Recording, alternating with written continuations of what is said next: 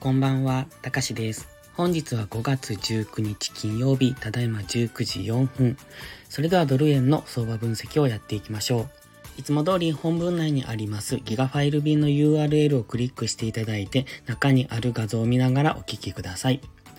最初にお知らせです。ポストプライムではプライム投稿という有料投稿もしております。環境認識が苦手な方、チキンレ食いをしてしまう方、コツコツと噛んで負けてしまうという方に分かりやすい相場分析とテクニック解説をしています。毎日投稿してますので、ご興味のある方はまずは2週間の無料期間からお試しください。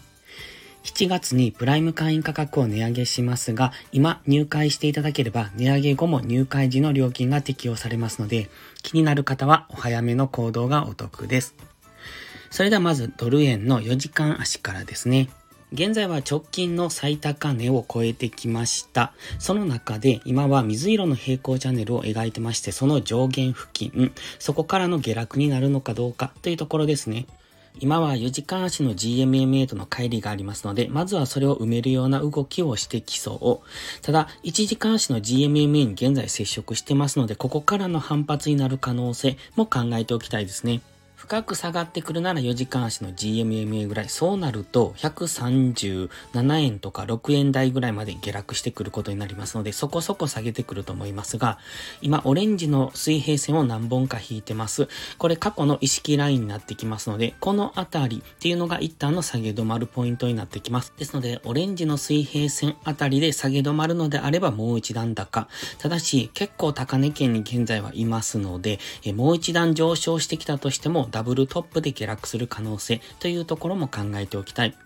4時間足のストキャスティクスの加熱感はだいぶ解消されてきてますが、もう少し下落してほしいところですので、やはりもう一段の下落になるのか、現在地付近でもう少し揉み合うのかっていうのを想定しておきたいですね。ここからどんどん上昇するというよりは、もうちょっとじょ、え下落、もしくはもう少し時間をかけてからの上昇という、そんなイメージを今は持てます。では次は1時間足です。1時間足は先ほど言いましたように GMMA に接触してきてます。ただトレンドラインまでちょっと距離がありますよね。今オレンジの右上がりのライン、トレンドラインを引いてますが、そのあたりまでの下落、もしくは横横の動きでのそこのあたりまでの接触っていうところを待っておきたいですね。今はオレンジの水平線付近で反発しそうにはなってますが、もう一段の下落、そしてトレンドラインタッチからのそこでのプライスアクションを見ておきたいです。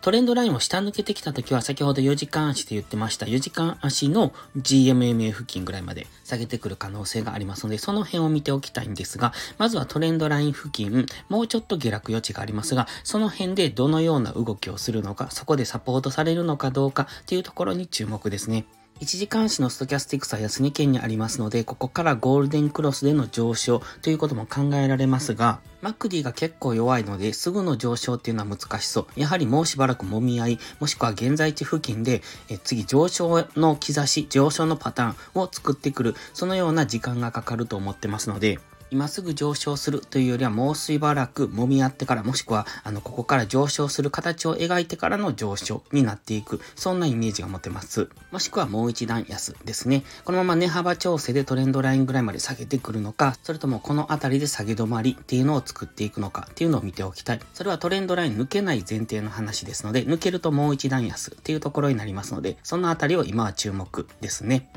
本日は金曜日ですので無理なトレードはしない。昨日までの上昇の流れの現在は調整の下落となっておりますので、ここからどんどん下落するというイメージではありませんので、あまり下落方向を考えるよりは、えー一旦下げ止まりをどこでするのかというそういう考え方の方が安全です。それでは本日も最後までご視聴ありがとうございました。